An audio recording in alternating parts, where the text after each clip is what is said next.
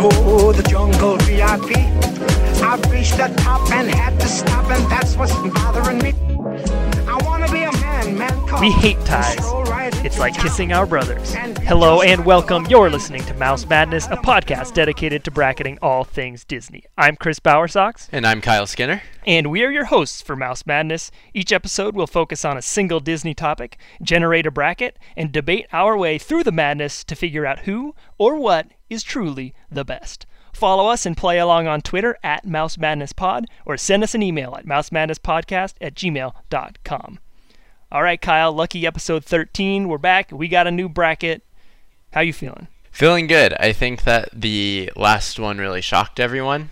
Um, all the feedback that I got from people listening were either excited that Frozen won or very upset that Frozen won. And so we are uh, taking a step back from some of the bigger topics here. And we're really pigeonholing this one because it's, it's part of some of the greatest uh, sports movies of all time.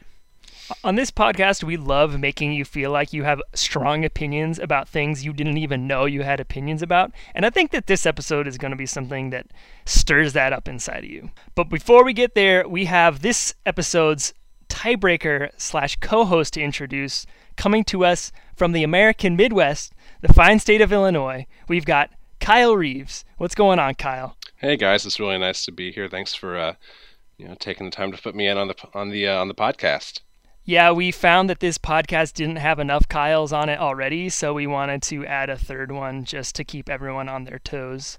Um, Which means that in the end, uh, a Kyle will win. Yes. Statistically, we are. So, Kyle, what is your relationship with Disney? How has it impacted your life, if at all? Uh, I mean, I grew up in the nineties, so naturally, like any nineties kid, um, Disney, everything. We had all the movies.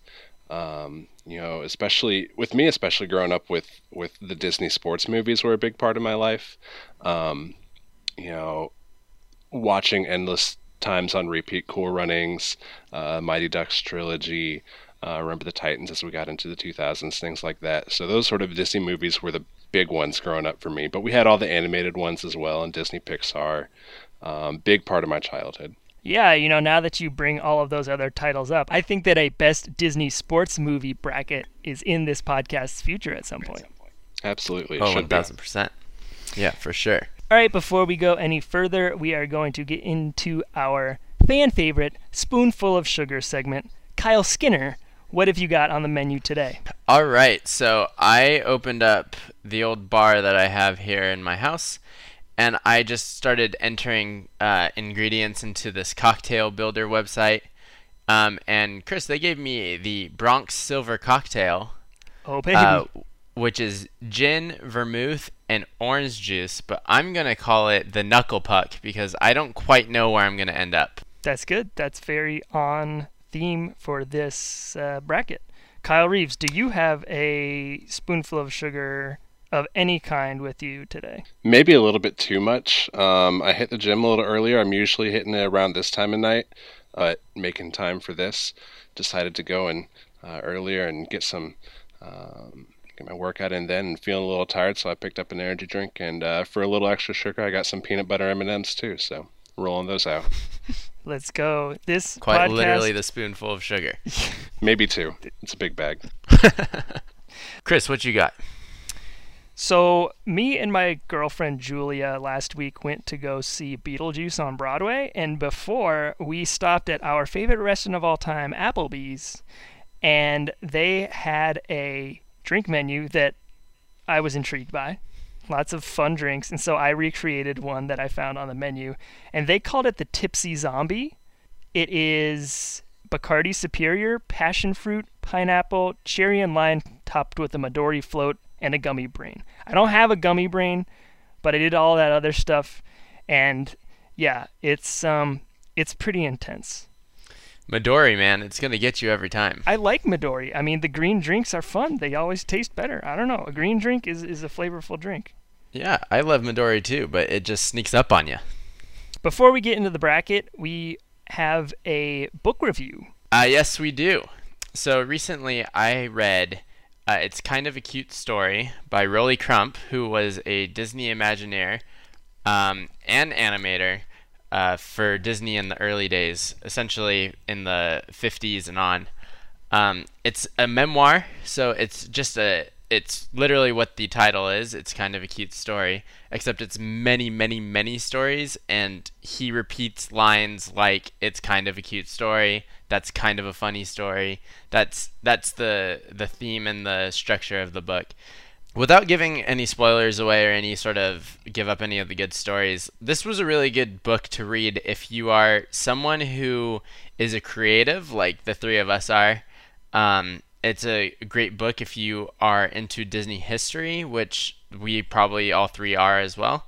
Um, he gives a lot of insight into the inner workings of Imagineering in the early days, uh, when Disneyland was first being built, as well as things that he did outside of Disney, because he had many different stints at Disney, and uh, also ran his own companies and did a lot of freelance work. And it's just really cool and inspiring to see somebody as creative and as, as passionate as he is for art and animation and sculpting uh, to just continue to drive no matter where he's at, and and just work his work his entire life. Uh, it's a, it's a great book. I highly recommend everybody get uh, gets it and reads it if you're a Disney fan, and uh, it gives you gives you everything you want in a book there. Yeah, you sent me over a copy in the mail, and I cannot wait to crack it open. The parks were my entry into Disney as a whole. It's the foundation of my love for everything Disney, so I can't wait to hear some awesome stories from Imagineering and get a peek behind the curtain, so to speak. Yeah, and it's also like full of really cool photos that he had in his personal collection that hasn't I hadn't seen in anything that I've ever read or been online and, and seen. Um, so it's really cool to see stuff from his actual collection of things that he worked on, and even concepts that never happened. So it's a great book. Okay, thanks, Kyle. So now the moment you've all been waiting for, the bracket. And this episode's topic is, let's cue the drum roll, Best Mighty Duck. We are hitting the Disney live action sphere. We are going through the Mighty Duck series. Mighty Ducks, D two Mighty Ducks, D three Mighty Ducks. And now, this is not necessarily Mighty Duck player. This is anyone who is involved in the Mighty Ducks organization, so to speak. Correct. Correct. Kyle Reeves, what's your familiarity level with the Mighty Ducks? Uh, these movies, ever since I could first remember watching movies back in the nineties when they had, you know, the old V H S's with the white clamshell cases, uh, I'll never forget. Uh, always popping open the D two, sticking that one in. I remember going and watching D three in theaters. There's videos of me rolling around roller skates in my basement and my parents saying, put it in, Luis. So this was a huge part of my childhood. And obviously the question, Best Mighty Duck, is pretty open-ended. So, you know, you could interpret that as on the ice, off the ice. But I think the way I'm going to approach it is, if I'm drafting a hockey team, if I'm a G M, and I'm building a club from the ground up, who are my core people that I'm going to start with, basically? And of course, as always, we had a demographic that we had to ask as well. For this topic, our targeted demographic was people wearing knockoff Disney sports jerseys. I think you probably know what I'm talking about. The people that have the baseball jersey that just has like a Donald on it, and the numbers like double zero Donald Duck, or like the grumpy hockey team that's the New Jersey Devils colors. I've never understood the appeal of those. If you want to wear a sports jersey, just wear a real sports jersey. Don't waste your money on these overpriced weird Disney sports jerseys. I feel roasted right now because when I was probably twelve, I owned one of the uh, grumpy hockey jerseys, and oh, no, it was Kyle. Up until I moved out of my parents' house that I rediscovered it, and I was like, wow, this was so great. And they still sell them today, which I think is bonkers, and I wouldn't buy one today, but I definitely rocked the hell out of it when I was twelve years old. I love sports. I love Disney. Combine the two into one. What could go wrong? Exactly. Exactly. So we asked those Disney knockoff sports jersey wearers who the best Mighty Duck is. All right, let's get right to it. It is time to introduce the field of sixteen of the best Mighty Duck bracket. And we're going to just run right through it because this is a sports team. This is a sports-centered-esque podcast.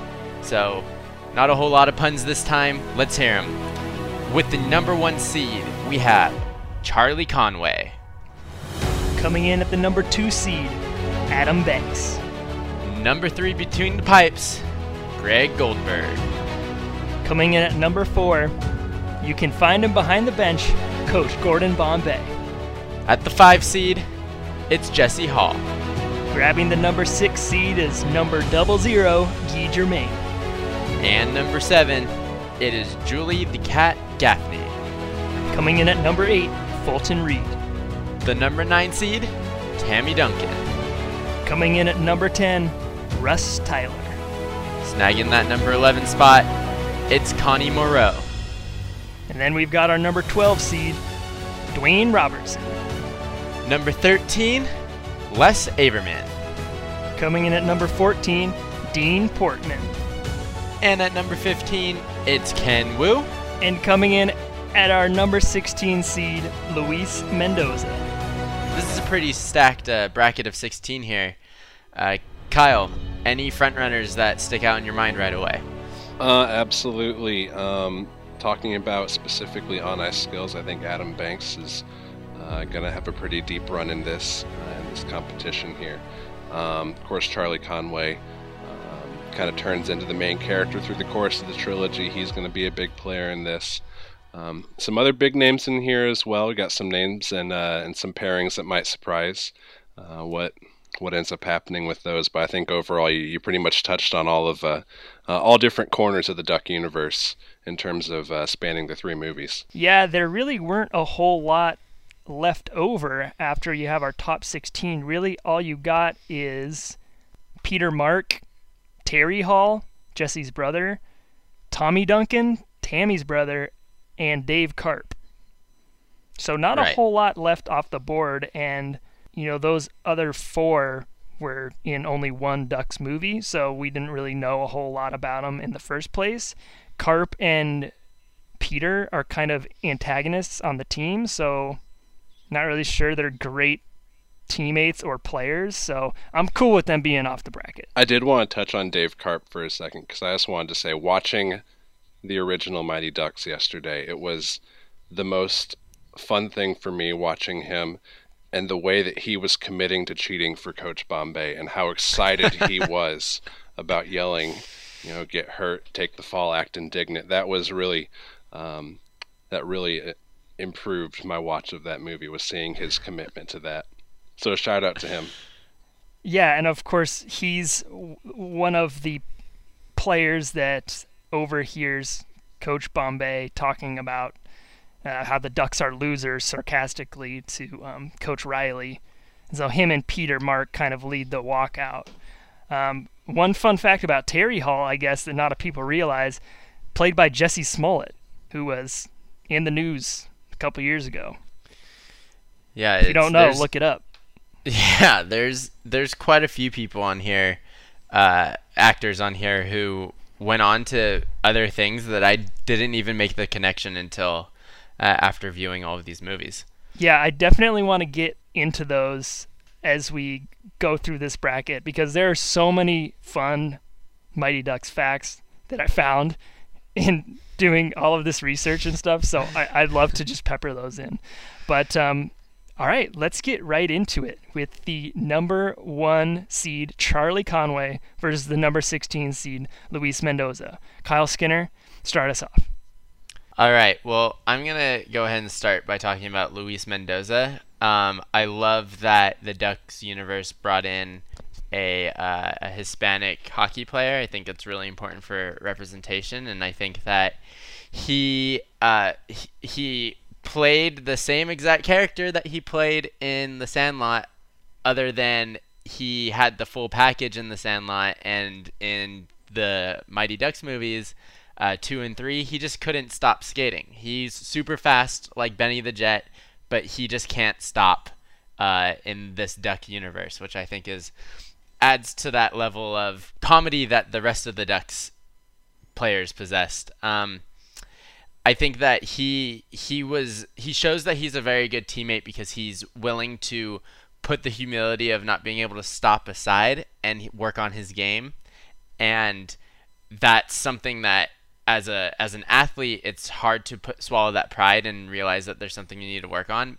Obviously, it's a little bit more glaring for a guy who can't stop when he's skating. Um, but I think he's he's a great character. Um, he gets a little creepy in D three. Extremely. Uh, yeah, I, he's not great in D three. Um, he doesn't really contribute much to the movie other than being like this girl crazy creep. Um, number one, Charlie Conway. I mean, he he's the Ducks captain. He uh, stuck with the team through and through uh, until D three, really, where he threw a fit. He always throws a fit in every movie, but in every movie he comes back for his team. Um, he's a great hockey player. Uh, and I, I think that his ability to not be creepy, he, he had a love interest in D three, but he wasn't super creepy about it like Luis was. And so I think that uh, he, in this matchup, like Charlie's going to move on. Yeah, I think Charlie is a really strong entry in this bracket because he's got solid on ice and solid off ice skills. Not perfect in either case, but um, I think all in all he's got a way better profile than Luis Mendoza, who seems like he kind of has one tool. Um, and, you know, at the end of the day, Charlie's way more important to the Ducks, so I agree that Charlie advances here over Luis Mendoza. Kyle Reeves, do you have any final thoughts on Luis Mendoza before we ship him off? I was going to say, yeah, Conway's moving on in this one, but in defense of Luis Mendoza, I do think from a purely hockey perspective, watching these movies and watching his performance on the ice, uh, he has a high motor and he's always getting up and down the ice, getting back on defense. Um, so that's the kind of thing that you're looking for in a hockey player. He plays a good supporting role, uh, specifically for a hockey standpoint. Uh, not a bad player, just got to learn how to stop. He, he finishes when he gets to the net, so um, good hockey player in his own right, but not going to stand up against Charlie Conway in this competition. All right, let's move right along then to the number eight seed Fulton Reed versus the number nine seed Tammy Duncan. Now, most of you probably know who Fulton Reed is, wears number forty-four, and has a booming slap shot.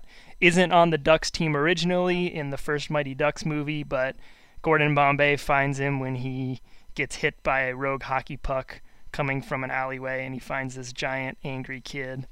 Um, and he proceeds to be on the Ducks for all three Ducks movies. And then if you don't know who Tammy Duncan is, she only appears in the first Mighty Ducks movie. She is a figure skater who they put a hockey stick in her hand, which sounds an awful lot like Ken Wu, who is also on this bracket. Um, but Tammy actually scores a pretty clutch goal when the Ducks are playing the Hawks in the final game of the season. So obviously I think she gets a ton of credit for that. She also profiles a lot like an enforcer. Fulton and Dean Portman are kind of like the obvious enforcers for this Ducks team, but I think it's really unfortunate that Tammy got cut after the first movie because I think Ken Wu kind of took her spot where it's like the figure skater that's kind of an enforcer because he kind of goes down that route as well. And I really wish they would have kept Tammy just, you know, if not just to have another girl on the team. Um, she really was a, a pretty solid hockey player and um, you know, had a really good hockey attitude, you know. Um, I think she definitely could chirp with the best of them. Now, do I think Tammy Duncan is a better hockey player than Fulton Reed? You know, if I was redrafting the Ducks, would I take Tammy over Fulton? I don't know. Um, you know, Fulton obviously has the slap shot.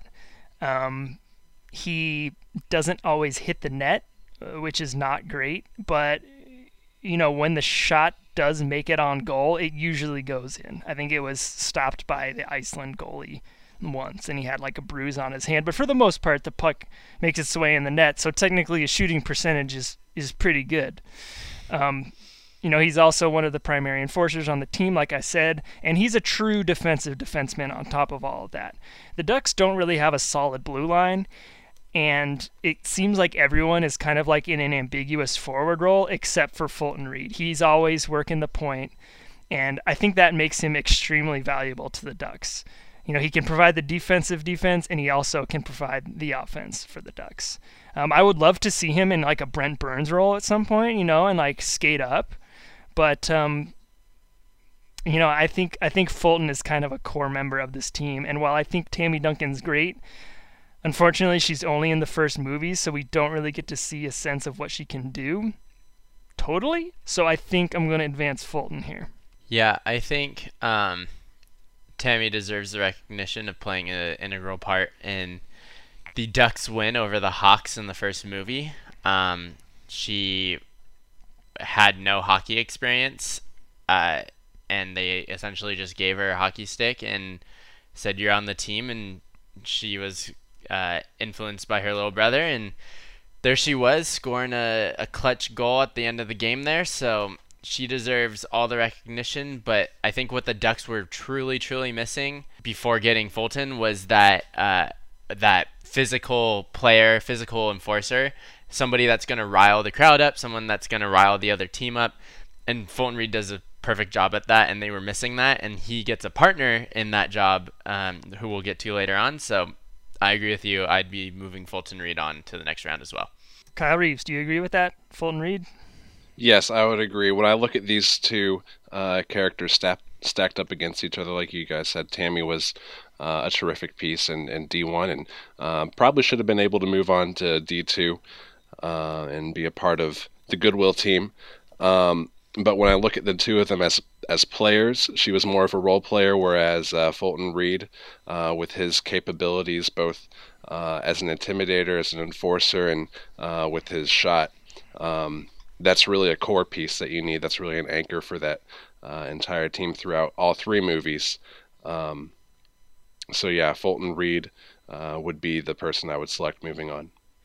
All right, we are moving right along through this bracket. We are heading to number four, Coach Gordon Bombay versus Les Averman.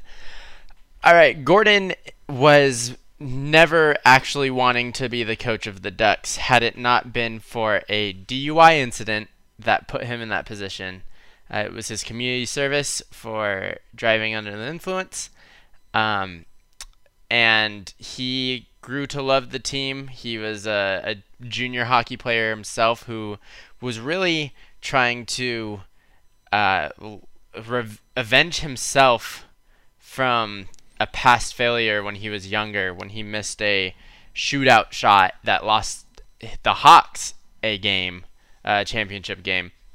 So at the same time as he wants these kids to succeed, it's really a victory story for Gordon in the first movie, um, which adds a little bit of selfishness to to his character. Les Averman is a goofball of the of the Mighty Ducks. In the first movie, he plays this kind of like uh, sports announcer role where he wants to announce everything that's happening um, and add little quips and, and funny jokes, and I thought that was hilarious. I think that it's important to have that one person, the kind of class clown on the team, and he really fills that role. He's also a pretty great hockey player. Uh, he puts the puck in the net. He was a part of the original Flying V, which is now world-known across all universes of movie watchers. They know exactly what you're talking about when you say the Flying V. I think that his... I, I just like Les more. I don't... think that just because Gordon's the coach and helped lead this team and inspire them, I think that there would be an inspiring adult um, that didn't have to be the result of a D U I. Doesn't set a great standard for anybody else. So I'm going to move Les Averman on in this round. So I'm glad you brought up all the D U I stuff with Bombay. If we can take a break from this bracket for a second, I have a fun Gordon Bombay fact. Um, when this movie was originally written, Gordon Bombay was supposed to be an ex-N H L player who became an alcoholic and was out to get revenge on his old Pee Wee hockey coach. So that's not entirely how the story ended up, and they added the lawyer element and the D U I element to make it a little bit less dark, but they left the character's name. And if you know anything about alcohol, you might know that Gordon's, and Bombay are both popular brands of gin. Hence, never made that connection. Hence the alcoholic. So maybe next time you watch The Ducks, you'll see that character in a little bit of a different light. But yeah, uh, it's tough because, you know, without Bombay, the Ducks wouldn't be the Ducks. There would be no Ducks. They'd still be District five skating on a pond somewhere, being terrible at hockey, right? It is hard for me to be sympathetic for Bombay through, you know, a lot of the decisions that he makes throughout the Ducks movies. He's not a very likable guy, not a very likable coach. Um, really, the only time I like Bombay is in the first movie when he's telling Charlie to, you know, take the shootout shot, and might go in, might not, but, like, you know, we're here for you. Kind of saying what his dad said to him and what Coach Riley never said to him, right? So I do like Bombay in that moment, but, you know, short of getting the Ducks going, I'm not sure he's very valuable to the team. Like you said, Averman's a great personality, good locker room presence, not a terrible hockey player, not a great hockey player, probably profiles as a fourth liner who's going to chip in, you know, sparingly, hopefully. The thing is, I think he kind of was supposed to be written as this, like, nerd character for some reason, and when I think about him and I think about that, in my mind, he's not very good at hockey, but if you go and watch the movies, he's he's fine at hockey. You know, if I'm taking everything into consideration, who do I think is more valuable to the Ducks long term? I, I think I would agree that it's it's Averman. So I think I am going to advance Averman over Coach Bombay. Look at that in upset, an upset going on. Kyle Reeves, what do you think about that upset? I really like that you guys took the decision out of my hands, because the duck lover in me was going to have a hard time moving Gordon on, but watching Averman progress as a hockey player from where they start in D one to where they are at the end of D three is really uh, quite a transition. I mean, when you first meet him, like you said, he's the, the kid skating around, talking about the players skating around the ice and uh, when they're out on the pond. Uh, but as he watched throughout the rest of the movies, like, Uh, he he's part of the original Flying V. He's the first one when they're passing the eggs to be able to pass one without breaking it. Um, I mean, he really takes big steps forward uh, throughout the entire trilogy, and he turns himself into a pretty solid hockey player, especially uh, in terms of uh, finding the open man and getting in on assists as well. Um, really sticking out to me is in the third movie uh, when he's bearing down on the goalie of the Blake Bears and Uh, literally makes the goalie get dizzy because he is moving his stick so fast, and sets up Charlie for a goal that way. That's that's a pretty valuable skill that you need to have on your uh, on your ice. So I was glad to see that you guys were uh, ready to move him forward. Uh, good, also good wanted hands. to add. Also wanted to add for Bombay, um, D three is definitely not his movie. It's Charlie's movie, um, but his lawyer scene uh, is one of my favorites in the entire movie. I really loved how they were able to bring Uh, his lawyer roots back from D one and, and bring it full circle in D three to, to fight back for the scholarships. That was a um, that was a really great scene. Yeah, I know we're not talking about these movies on their own right now, but I always didn't really buy the fact that he just became like a professional pee wee hockey coach. Kind of weird. Right. Yeah. No, that was always weird. So I agree that the lawyer thing was cool. So let's move down to number five seed Jesse Hall versus number twelve Dwayne Robertson. Dwayne is a really memorable character just because he's like extremely stereotype Texan guy. He like wears a cowboy hat and brings a lasso to hockey practice. He seems to be a extremely likable player, and all the teammates seem to like him a lot. Um, but and he's a great puck handler. That's kind of like his thing. Uh, he's like a crazy Texan yeehaw, do crazy cool Texan things with the puck. Um, but he's up against Jesse Hall here, and Jesse is the point of the Flying V. He leads the V. And I think it's a crime that he doesn't make it to Eden Hall in D three. If I could say one bad thing about Jesse, it would be that he's a little bit confrontational. He's kind of one of the guys that doesn't like that Adam Banks becomes a member of the Ducks. So I don't know that he's like the best locker room presence, the best teammate, but he's a really good hockey player, and I, he might be the second best player on the team behind Adam Banks. Do I take him over Dwayne Robertson? I think Robertson definitely has a flashier skill set, but I think I think Jesse is a true second line center, probably, if not first line center. Uh, if Adam Banks was going to play on one of the wings, but I think wing I think Banks plays center too, so I think I'd probably take Jesse Hall. So I'm I'm advancing Jesse over over Dwayne. Yeah, I was going to do the same thing. Uh, sorry to not give you a job yet here, Kyle, but uh, I think that his confrontation, his confrontational uh, personality is something more of passion than just pure uh, pure confrontation. I think that he cares about his team and his teammates and doesn't want them to be misled or them to let in somebody from the outside that might be trying to sabotage. So he's he's more skeptical th- than he is uh, anything else, and I think that's that's completely fair. Um, I also think that uh, Dwayne Robinson, like, he's probably the best uh, puck handler on the team. Like, the the dude's absolutely incredible. But I think when it comes to being a the most well-rounded player, it's gonna be Jesse Hall, and that's why I'm gonna move him on. Um, Kyle, who do you have moving on? Jesse, for sure. Um, to speak a little bit to Dwayne first, um, one of the things that I noted while I was watching the movies over again is I have never in my life seen an athlete on any kind of team that off the field of play or off the ice in this case, he is the greatest teammate of all time, even to the effect of skating down an Iceland player who's about to check Connie Moreau into next week and lassoing him. Uh, he is the most loyal teammate that you could ever want to have, I think. And then the second he jumps on the ice, a switch just goes off in his head and he decides he's the show and he's going to stick handle himself.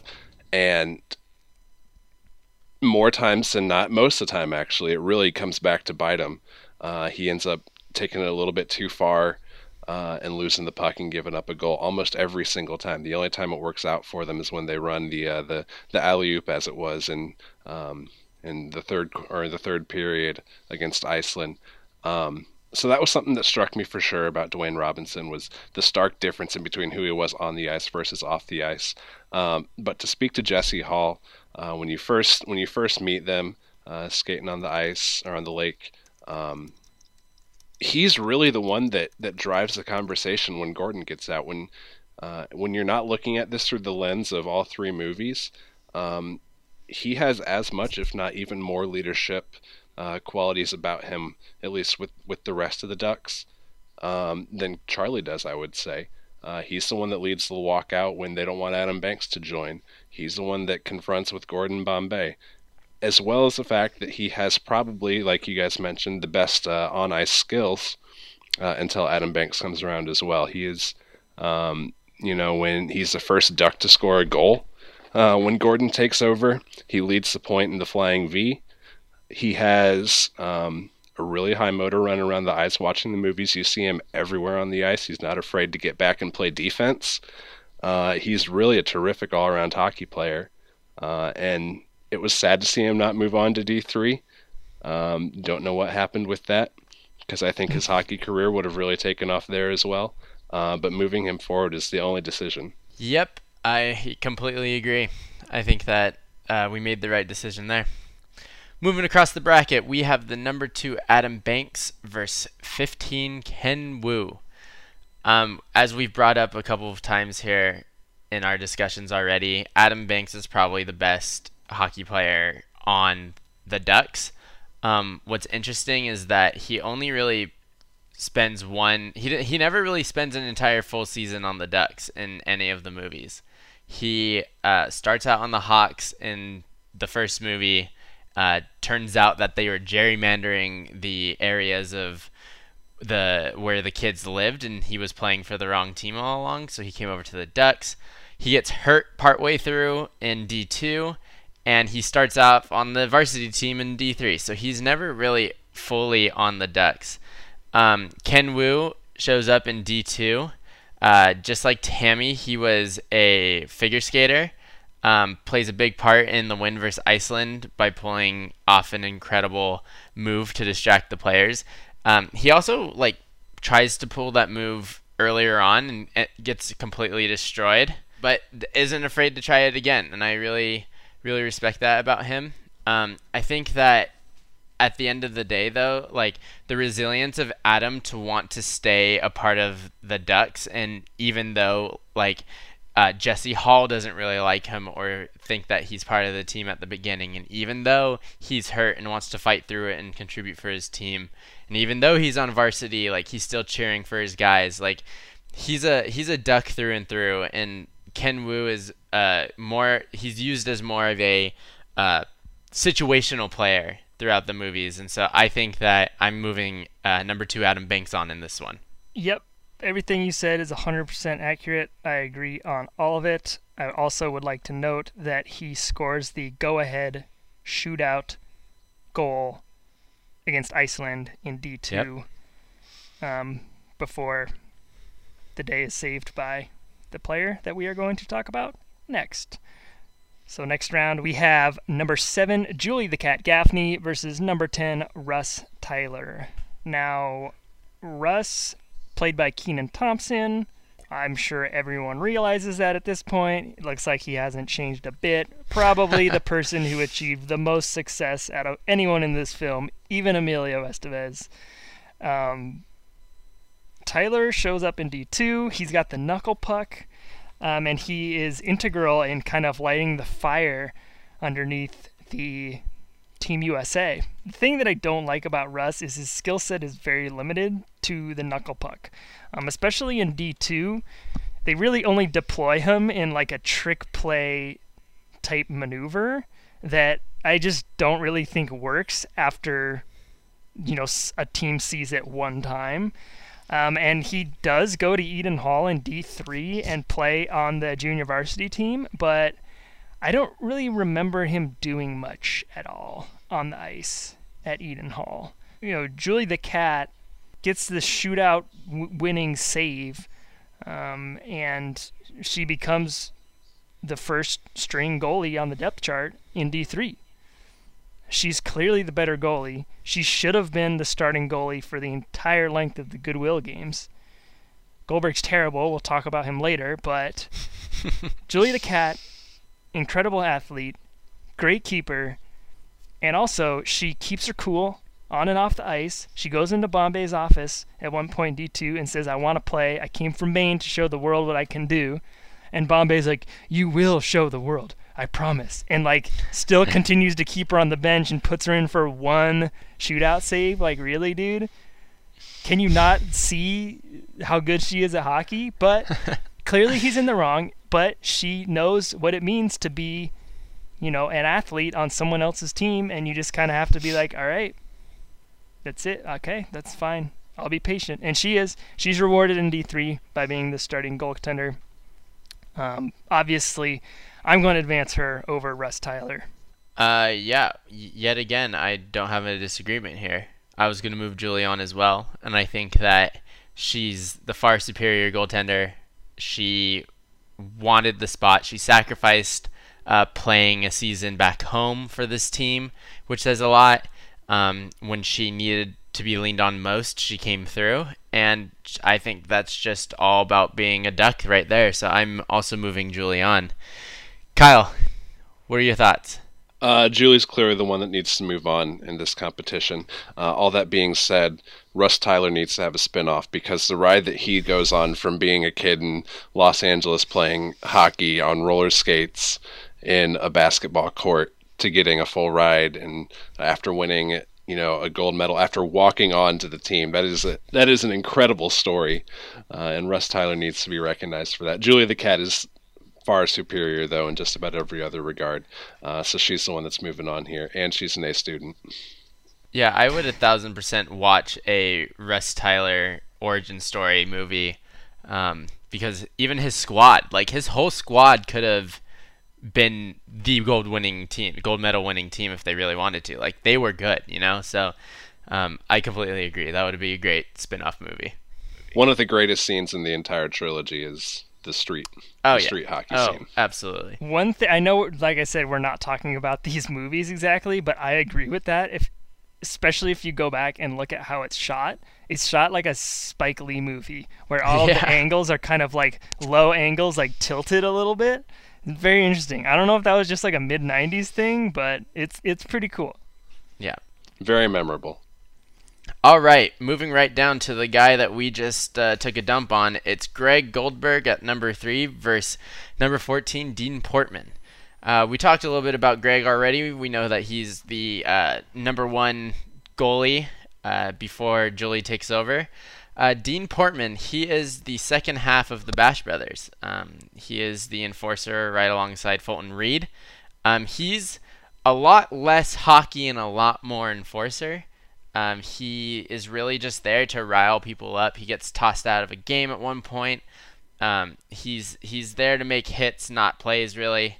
Um, Greg, he's an awful goalie who gets pretty lucky for most of the time. Um, he's a great teammate.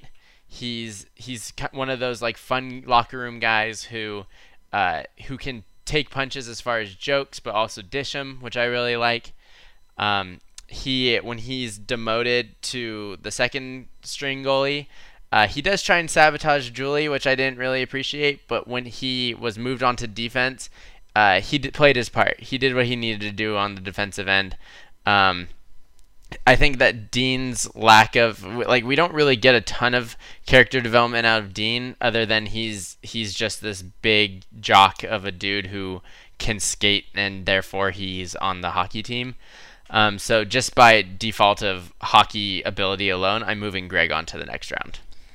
So before we get into my decision, I have a couple of fun facts on both of these players slash actors who portrayed them.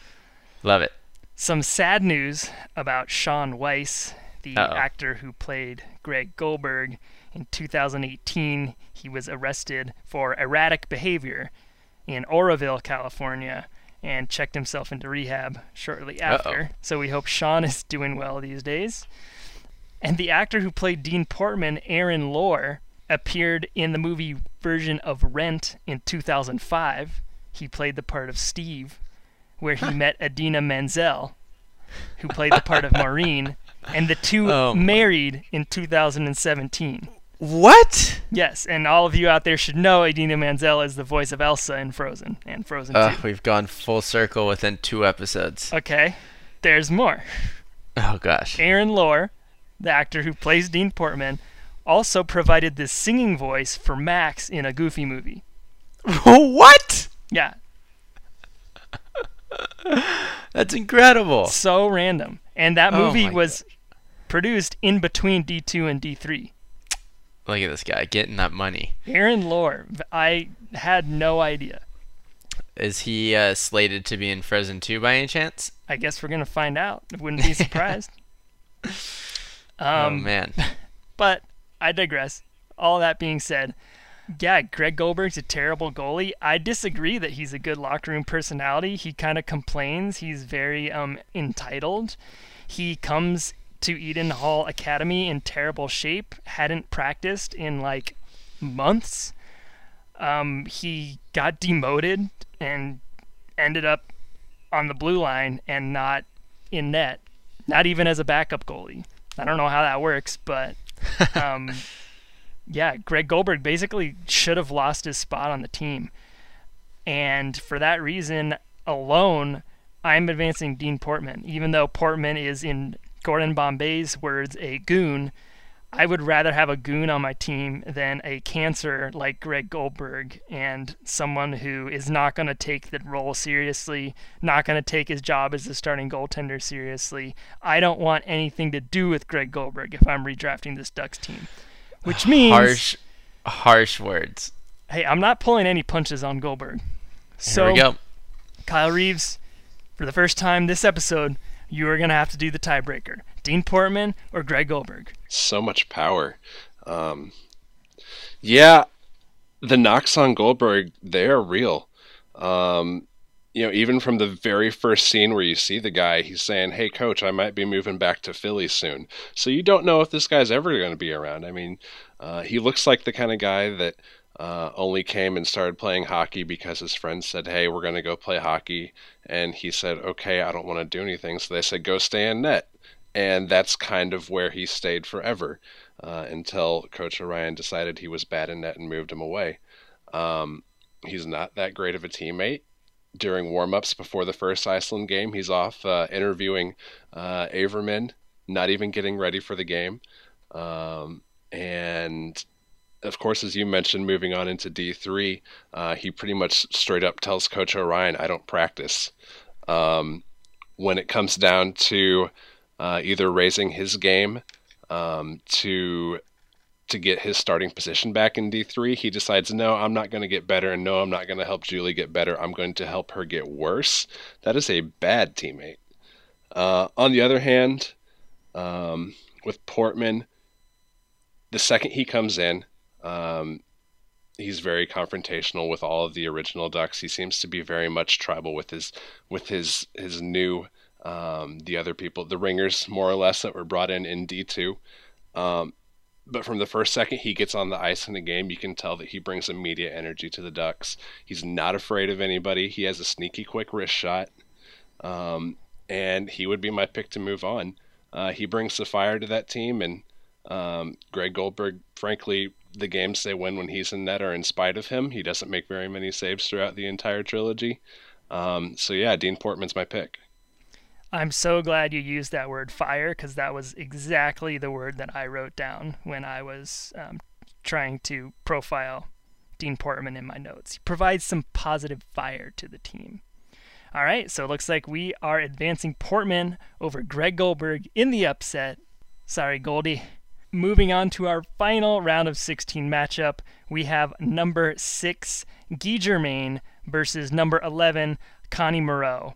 Now, I think that Guy Germain is perhaps the most underrated player on the Ducks. He doesn't really get a whole lot of screen time, and, you know, he never scores those, like, crazy flashy goals or extremely clutch goals. But if you remember, at the end of the first Ducks movie, when they're trying to decide who should take the penalty shot to win the game against the Hawks, the entire team says Guy should take it. Guy should take it. Guy should take it. So clearly, he is a very good player, right? And his teammates see it that way. He's in all three Ducks movies, um, which helps his case a lot. And in my opinion, he kind of serves as like, you know, like the smart kid, the cool guy. Um, he's got a romantic relationship with the person he's up against, Connie Moreau. Little fun fact about the actor who plays Guy Germain: he is actually brothers with the actor who plays Fulton Reed. Oh, really? Yeah. They dyed the hair on the actor that played Fulton to be black so that they wouldn't look like they were related as much. But if you go back and watch those movies, there's a scene when they drive the Zamboni through the glass in D two, and you can, yeah. you can pretty much tell that they're related. Little Guy Germain fun fact for you. That's um, funny. Yeah, I think he's a super uh, underappreciated player. And then on the other hand, you got Connie, played by Marguerite Moreau, who you probably recognize, hopefully, from all the Wet Hot American Summer movies and T V shows and that stuff. So she had a nice little career after the Ducks movies. Yeah, she serves as kind of the Ducks' social core, in my opinion. Um, you know, she's hanging out with them when they're all rollerblading at the beginning of D two. Um, obviously, she's with Guy Germain. You might remember in D one, when Bombay shows up in the limo, she's really the first player to take initiative and go introduce herself to Bombay, kind of showing that, you know, there's a bridge that could be created between the coach and the new team. She's sitting in the center of the limousine when they all hop in um, at the end of that first practice. She also is kind of the one that encourages everyone to start quacking when Bombay starts the very first quack, quack, quack, quack. So it's clear that everyone kind of looks to Connie as, um, you know, kind of a leader of sorts. You know, obviously I don't think she's as good of a hockey player as Guy Germain, but you know, she's fine. She's probably a second or third line winger, um, whereas Guy is probably a first line winger or maybe a second line winger. Um, but, you know, a hockey team needs balance, and I think that it really needs a player like Connie Moreau who can bring leadership and work ethic to a locker room, to a team. If I was in charge of assigning captaincy to this team, I would one hundred percent give Connie Moreau at least an alternate captain role. So for that reason, I think I will take Connie Moreau over Guy Germain in the upset.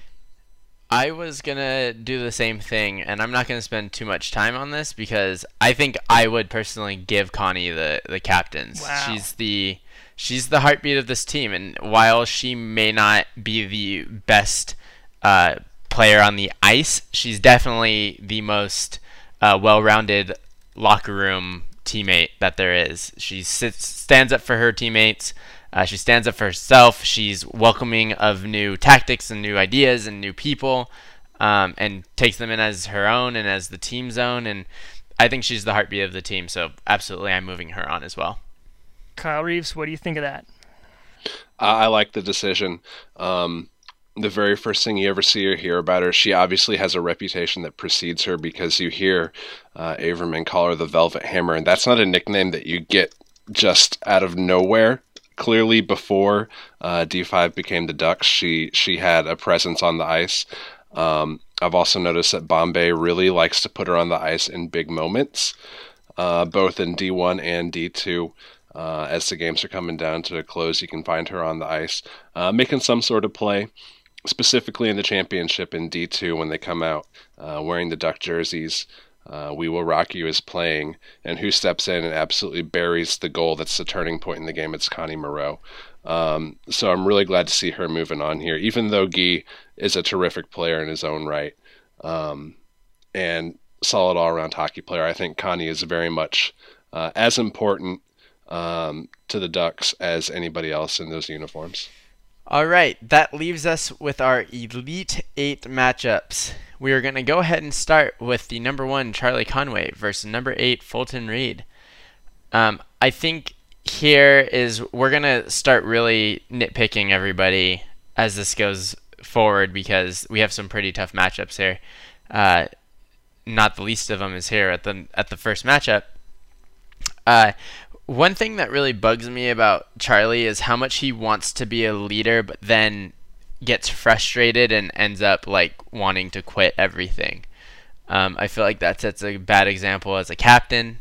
Um, I think that it it the the movies obviously needed to have some sort of uh, uh, character who was going through something because you you you needed that focal point uh, within these movies, and he was just that. But um, he, in the times that the teams needed him and he just gave up, like in D three where he just full-on quit when they needed somebody uh, to really lead them and have common ground between them and, and Coach Orion, uh, he wasn't there for them. And the same goes for Fulton. I mean, he also left with Charlie, um, but that was more because Fulton didn't feel like he wanted to play hockey anymore, which you you can't force something if your if your heart's not in it. Um, but I think that uh, who do I need around the team, and who do I think that the team uh, rallies behind the most? Um, I would be drafting Charlie Conway all the way. Um, I think that everyone respects him in that locker room. Um, I think that people respect Fulton, but not in a leadership way. Um, and I think that's incredibly important. And I'm moving Charlie Conway onto the final four. Okay, well, before I give mine, I do have a Charlie Conway fun fact for you. First of go. all, a fun fact I stumbled across on my own. If you watch the movie on H B O, Charlie Conway is listed as Charlie Conroy in the credits. Charlie Conway so was played by Joshua Jackson, who won the role over Leonardo DiCaprio. Really? Yeah. I'm happy Josh Jackson got it just so that he has something. You know, Leo doesn't need it. He's fine without it. It's cool. So, I digress. Let's talk about these players. Something that a lot of people forget, um, a character trait that was lost literally like the second after they said it in D one. Charlie Conway's nickname is Spazway because of how he chokes in big moments. Right. They say that in the very begin, not the very beginning of the movie, but early on in the first Ducks movie. And like it is just like never referenced again. Even the fact that he scored this, you know, clutch penalty shot goal kind of explains that he isn't Spazway anymore. He's a clutch player.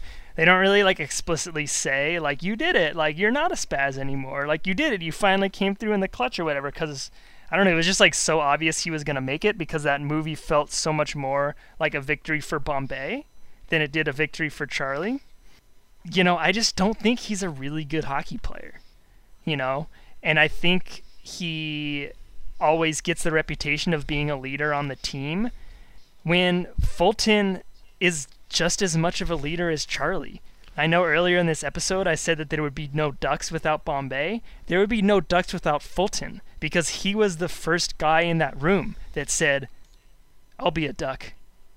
And he went and he grabbed the jersey. I mean, he is the one that led that whole thing. So for that, we got to give Fulton a lot of credit. When the team walked out on Bombay, two players made it onto the ice, Charlie and Fulton. Everyone remembers that Charlie was there, but no one really remembers that Fulton was there too. You know, Charlie walks out of Eden Hall, Fulton walks out of Eden Hall too. Charlie's an extremely loyal guy. He's a good leader. Yeah, he's got the accuracy problems with the shot, but like I said, you know, he's the best defenseman on the team. I'm going with Fulton Reed here in the upset, which means we're going to give it to Kyle Reeves. You got oh, Charlie boy. Conway versus Fulton Reed. Who's going to the Final Four? This might be telling, but I was very upset when I saw Charlie was the one seed coming into this because of all the problems that you've spent the last couple minutes laying out. Um, on ice, he's not really that great of a player until the game against the Blake Bears. Um, even even into D two, uh, when they're playing Iceland the first time around, uh, he has a breakaway, and he completely whiffs on the puck and ends up sliding into the net. Um, so he really hasn't completely ditched that Spazway uh, moniker until uh, we get into D three. Uh, his his behavior's a bit erratic, um, and frankly, we wouldn't even be talking about this if Coach O'Ryan had just decided to not say uh, no. You can if he decided to say no, you can't come back to this team. Um, so I agree. Uh, Fulton uh, would be my pick. He is he's a Duck through and through. Um, and the fact that he leaves with Charlie in D three, I'm not going to hold that against him the same way I hold it against Charlie, because at that point, Fulton was sticking up for his buddy. He, and when he realized that Charlie was bringing him down, then Fulton realized, okay, I need to get back to worrying about myself, uh, and worrying about the team. So in my opinion, it's going to be Fulton in this one. He's moving on. Let's go. Fulton Reed, the Zdeno Chara of the Mighty Ducks. Oh man, alright, heading across. What have we got next up? We've got number thirteen Les Averman versus number five Jesse Hall. We kind of talked about both of these players in depth already. Averman makes it through all three Ducks movies. Hall makes it through just two. At the end of the day, who do I want on my team more? I think it's going to be Jesse Hall, just for all of those traits that we talked about earlier. He leads the Flying V. He's a great player. I don't think the fact that he's not in the third movie hurts his stock at all. You know, maybe we can talk about the off-ice stuff a little bit later. I don't think it's as bad as maybe we all think that it is, but um, I definitely think Averman is kind of one of those guys who would become a unrestricted free agent on a team every two years or so and would just keep bouncing in between third and fourth lines throughout the league. Um, but Hall's someone you want to lock up long term. I wish that they did, because, you know, the junior varsity might have beat the varsity in the illegal scrimmage that they had if they had Jesse Hall on the team, and they might not have been pushed around as much either. So going with number five Jesse Hall over Averman. I'm uh, also going to move Jesse Hall along. I think that he's the more important player uh, to the team when you match him up against Les, and for and all the reasons that you stated, I think, are correct. And so, not going to spend a whole lot of time on there. I think Jesse's moving on to the uh, final four there. Across we go. We have number two Adam Banks versus number seven Julie the Cat Gaffney. I think that uh, Adam Banks is one of the more skilled players on the ice, but he's is he a duck? Is he a mighty duck? He is, like I said earlier, only partially on the team in all of the movies. Um, and it, what's really telling is how he he was willing. He's won. He succeeded with this team for two movies now, and in the third one, when he gets put on varsity, um, he chooses varsity with the with all the goons over his team that he's always won with. And I don't know if I like that individualism out of a uh, out of a duck. Uh, Julie speaks up for herself. Um, she could have spoken up a little bit more, I think, and really fought for that number one goaltender spot. Um, but this was also the nineties, and she was never gonna never gonna do that, unfortunately. Um, she's an incredibly skilled goalie. Left the other team for the Ducks. Is a Duck through and through. I'd be moving Julie on in this. Uh, this part of the bracket to the final four. All right, so I got a problem with this here. You say that Adam Banks was never really a duck. You could make the same argument about Julie the Cat, because she was hardly even a duck in the second Ducks movie. She was in it for one save, right? Sure, but she was always on the team. She was always on the team. Yeah, so Adam Banks was always on the team in the second movie too. So you can't hold that one against him. All right, it wasn't his decision to be on the varsity team. It wasn't his decision to like prank the junior varsity Ducks. What would you have done in that situation? He's li- he's literally a high school freshman. If you spread out the timeline, Adam Banks has played essentially what one and a half full seasons with the Ducks. I mean, Adam Banks was on the team. Yeah, but and he, Julie he, the Cat has played one season plus one save with the Ducks. No, she played two seasons. If you're just because she sat on the bench, just like Adam Banks, like if you're gonna give Adam Banks that bench sitting season, then you can give Julie that one as well. I, okay, injuries do not count either. He All right? had to sit on the bench because he was hurt. Okay. The incompetence of the coach is not to be held against Julie. Here's the thing.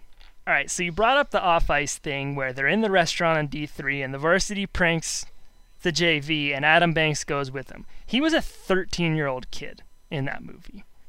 And these other kids are eighteen-year-old grown men. I, if I was him, I would probably not be able to stand up for myself either. I don't think I'm going to hold that against him at all. I don't think that makes him a bad teammate. And to be fair, they had already cryo-froze all of Banks's clothes or whatever that was, liquid nitrogened his clothes. So, you know, they J V Ducks weren't entirely innocent either in that situation. Julie I never the Cat, thought they were. Julie the Cat, great goalie, great presence. But if we're talking about players who are irreplaceable, Adam Banks is a generational talent. Adam Banks is a perennial all-star. Adam Banks is a future Hall of Famer. All right, this is a dude who you want to lock up for like eight years. Julie the Cat, I'll give her a four-year deal. I'll give her a four-year four-year deal, and she might even what? win a Vezina Trophy in there. But she's not the type of insane talent that that just can't be replaced. And Adam Banks, she came off the bench, ice cold, ice cold. Didn't see a shot. Came off the bench against the world's greatest junior team, stone cold. Yeah, and right Adam Banks set a Hawks scoring record. Uh, with the Hawks. Erase it. It should be no surprise to you that I'm advancing Adam Banks here. I think he's irreplaceable. I think he's crucial to the foundation of the Ducks. I think uh, I think he's he's a player that I just can't pass up if I'm redrafting the Ducks. I'm not I'm not passing up Adam Banks. So it's going to go to Kyle Reeves. Adam Banks versus Julie the Cat. I think this is the hardest pairing in the entire thing because there's points to be made about both of them. Um, yes, Adam Banks has all of the skills that you could ever ask for in a player. Um, but when I watch the movies, I think, does this guy, is he always completely one hundred percent focused on playing good fundamental hockey, or is he always focused on putting on a good uh, showing? In D two, he remarks, um, you know, he, he looks up and he's talking to Charlie about scouts. Is this a, is this the kind of guy that's going to be worried about how people are perceiving him? If you are to take him with your first pick, if you're to make him the face of your franchise, um, or is he going to crumble under those uh, under those expectations? Um, on the other hand, we have Julie, who, as you guys mentioned, um, criminally gets held on the bench uh, during all of D two, comes off cold, and um, stops who was, in my opinion, the greatest hockey player in the trilogy of the Mighty Ducks, which is Gunnar Stahl. She stops him cold. Um, and she also comes up huge in the J V Varsity Showdown, completely shutting them out. Um, players that are older than her and that are much more skilled than any of the other five Ducks that could be put on the ice. Uh, and she's standing on her head the entire game. Um, so that makes it a very hard decision to make, because there's pros for both both people, um, but I really think the pros of Adam Banks uh, moves him on, because he has the skills, and uh, that's just not what you can pass up when you're when you're looking to take somebody with the very first pick. You got to take the best available. Julie, Julie's getting robbed both in the movies, in life, and on this bracket. Unreal. Absolutely unreal. The tiebreaker has spoken. All right. So we'll go on to our final Elite Eight matchup, our final matchup of this episode. We've got number fourteen, The Goon, Dean Portman, versus the number eleven seed, Connie Moreau. Now, Dean Portman kind of got by the skin of his teeth in the last pairing against Greg Goldberg. I think he benefited from Goldberg being absolutely terrible. Connie took down a really good hockey player in Guy Germain. I don't think there's a whole lot more to say about Connie Moreau that hasn't been said, but Dean Portman's definitely more of a role player on the team. Definitely someone that you could probably replace. Going to be a good source of hits. Might chip in a goal here or there. Going to be a guy that you want to put in to throw the gloves down once in a while just to get your team a little bit fired up. But he's probably not going to clock a whole lot of ice time every game. Connie, I think, is someone who's definitely going to be valuable to your team. Like I said, going to be in the conversation for team captain. I'm easily advancing Connie over Dean Portman into the final four here. Yep. I uh, I didn't advance Dean Portman here. Uh, I sh- if I said that Connie was the heartbeat of the team, sure as hell not going to advance Dean past that. So I am also going to be moving Connie right on to the final four, which means we have our final four set. We've got number eight, Fulton Reed, versus number five, Jesse Hall, over on the left-hand side of the bracket. And on the other side, we have number two, Adam Banks, versus number eleven, Connie Moreau. Kyle, we're locked in. What do you think of this final four? I think that is a terrific final four. Um, all four of these play pivotal roles um, in each of the movies, not necessarily with Jesse Hall in D three, but um, the rest of them are all very vital, uh, have big roles in the movies that they're all in, um, both on the ice and off the ice. So I think this is a strong final four, and I think it's about the best we could have asked for coming out of these pairings. Alrighty. Well, folks, thanks so much for joining us on this episode of Mouse Madness.